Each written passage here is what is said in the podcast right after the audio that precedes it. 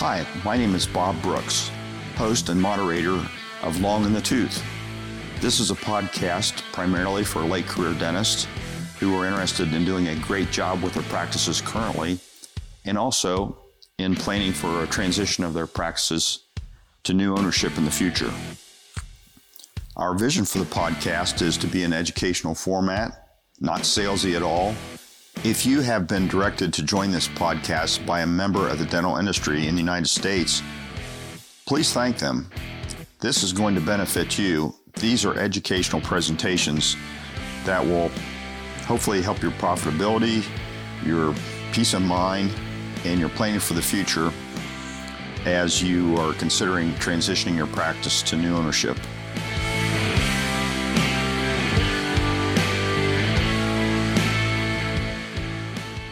Right, our next topic today with Long in the Tooth is practice evaluation and practice sale price. And we have with us Larry Chatterley, as I have shared previously. And uh, Larry, there are many practice owners that want to know what their practices are really worth and who's most qualified to evaluate their practices.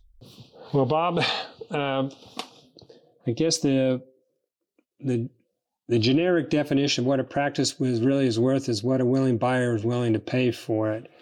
But that's not going to tell your audience here much about what their practice is worth. But um, the evaluation of practice, at least from what we've seen over the years, is based on the what we call the capitalization earnings formula, which essentially says in this formula how much uh, excess earnings will this practice spin off and that excess earnings is determined what the person is willing to pay for that practice. What that what's that translated means is can I afford to buy this practice, take home a reasonable income relative to my skill set in the industry, and have the ability to service the debt? Um, and that really dr- drives to the bottom line when, when it comes to excess earnings because that amount of money in major, and I guess mo- most in part, determines what that value of that practice would be. And uh, so, and for someone to really nail down a concrete number, it's probably best they get a qualified person to give them that number and evaluate their practice. And uh, particularly if a person that's familiar with the with the markets that you're in. And uh, with that, they can give you a pretty good idea of uh, what the value of that practice is. But um, I should also make note that some people who evaluate practices will have a number pretty significantly higher than the market. Sometimes I think they do that to appease the potential seller to sign a listing agreement, uh, but that's not um, but that valuation is not indicative of what can can be really uh, sold for in the market. So I would say whoever they end up hiring uh, should have a good handle for not only the valuation but also whatever values they come up with. They get it. That's what the price they'll see that they're getting in the marketplace. Good. Well, I think uh, sometimes the high prices that uh, some uh, in the practice brokerage business use, like you said, Larry, use those as a hook to try to land the listings. And uh, of course, they don't sell at that price. And eventually, uh, you know, they, an excuse is made as to why the price needs to be lowered and so on and so forth. And many times the, the best prospects are gone through initially. So once uh, you know, the, the best prospects for that practice have already taken a pass on the practice, you know, you, you've already chewed through those buyers and uh, sometimes they're less interested on later down the road when a, a, marketplace price is assigned to it. So this is not like uh, the price is right game. You know, it's a matter of identifying the correct price, pricing it, and um, a, a way to evaluate how good a job an advisor has done in establishing the most probable selling price for a practice would be to see how close practices are the selling price is to actually the, the listing price. That's correct. Well, you know, one uh, concern that many practice owners have is on the one hand, they want to get the most money for their practice, but on the other hand, they want to get the best fit. And sometimes we see the psychological and the, the intangible factors being even more important to practice sellers than the money. So, what's the balance between sale price and, and other factors? And how can uh, practice sellers feel like they're getting a, fair price for their practice and still be fair to the purchasers? Getting a fair price, um, I would say, is a function of what the market will bear. Um, also, also the seller asking themselves if they were out there, would they be willing to pay this type of pra- price for that practice? But keep in mind that there are some parameters out there that restrict sellers from getting sometimes more than they want because the banks have some certain parameters the what they call global cash flow constraints relative to the revenue that, that this practice spins off and so typically they, they will only lend so much money. Anything above a certain amount, the seller may have to carry back. And even in the, those scenarios, the sell, sometimes the bank won't allow a seller, seller carry back if the value is too high. But for the most part, I think that they get a third party uh, practice person, broker that has done a lot of valuations and has demonstrated that they have been able to get a a good uh, price for a practice and that the buyers have done well after that, that's a good indication that they probably got their practice in good hands and that they're fair with with the buyer. Um, uh, they also keep in mind that I've had some sellers over the years really try to push the envelope to maximize it, and sometimes when we look deeper into the situation, we find that their personal finances are pretty poor and so it makes it difficult. Essentially, the buyer, eh, they're putting the buyer in an awkward position because because of poor planning on the seller's part. They're trying to figure out how to extract more money from the buyer, and that value and that value is higher than what the marketplace would command. So, in some cases, um, or in many cases, the sellers are not able to get uh, excess premium, if you will, on a practice because the marketplace doesn't won't demand, or I should say, the marketplace is a, a is in a place where they can't get that type of value compare in comparing of what other practices sell for. Okay, well now, you know this uh, question kind of has relate relates back to some things we've addressed in previous podcast, and that is about uh, you know the number of operatories, the desirability of the practice, the location of the practice, if it's in a rural city or small community, and so um, all those things are related to uh, the the practice sale price and the listing price. I've identified over 120 factors, uh, variable factors that affect practice value, and it's it's hard to uh, uh, you know put a number on all those items, and so I feel like it you know, for a dental uh, practice broker or advisors who are assisting practice uh, sellers, their number one responsibility is to build a market for the practice. In other words, identify as many good potential buyers as possible. And if there are a significant number of good potential buyers, then that obviously increases the opportunity that there's going to be a good fit and that the, the most money can be obtained in the sale price that, that's fair to both parties. Correct. So uh, let's talk about seller financing a little bit. Uh, it's been my experience that seller financing is mostly needed when we've been selling, you know, at or above the market price. And fortunately, our company's had a little success with that lately, and so we've been getting into a little bit more seller financing. Uh, when should a practice owner expect to receive all cash, and uh, what considerations should exist if they are going to finance a portion of the sale? Good point. Well, when I started back in the 80s, almost 95% of all practice sales were seller finance because banks were not even lending any money. That didn't come about until the later 90s, probably 96, 97, 98, banks started looking at financing goodwill. And so, with that in mind, the ones that we did, I don't know how many, seller financing, I think we only had one, one or two defaults out of the first two, 300 transitions we did. So I just thought it clear that, that the default rate's pretty low as a general rule. And that's why the banks got into the business to begin with, because then they realized statistically there was a very low default rate. And I think nationally the default rate with bank loans is probably runs around 1%. Now, that translates probably in a low default if the seller decides to carry back uh, a portion of it. During the COVID situation, I understand there were more practices, more banks were requiring some type of seller carryback. The banks feel a little more comfortable if there's skin in the game by the seller versus cashing them all out. And that that's a function sometimes of how large the practice is. If the valuation gets close to the million dollar range or higher, typically the banks want some type of seller carryback.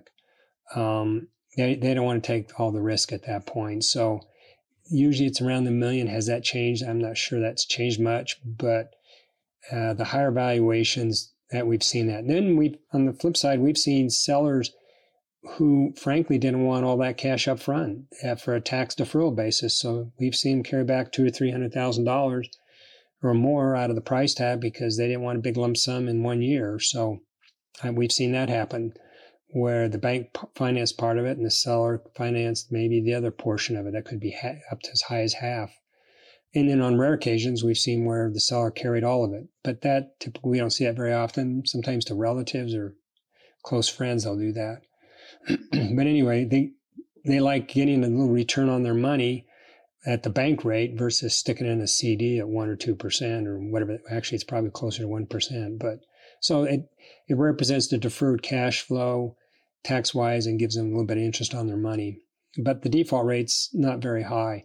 But the seller needs to keep in mind when they do this, though, that their note is in an unsecured position. The bank has first lien on the practice, which means that chattel assets or the hard assets. So uh, that means that the seller, his only collateral is probably tied to this, to the goodwill of the practice, essentially, and you know, and the buyer's promise to pay on a piece of paper. So that makes some sellers uncomfortable, and so sometimes they don't want to deal with a, dealing with that if there is a problem, and so I, a lot of the sellers want to be just cashed out. But here again, it depends on the dynamics. If real estate's involved in the equation, that also can mean that uh, sellers will carry back.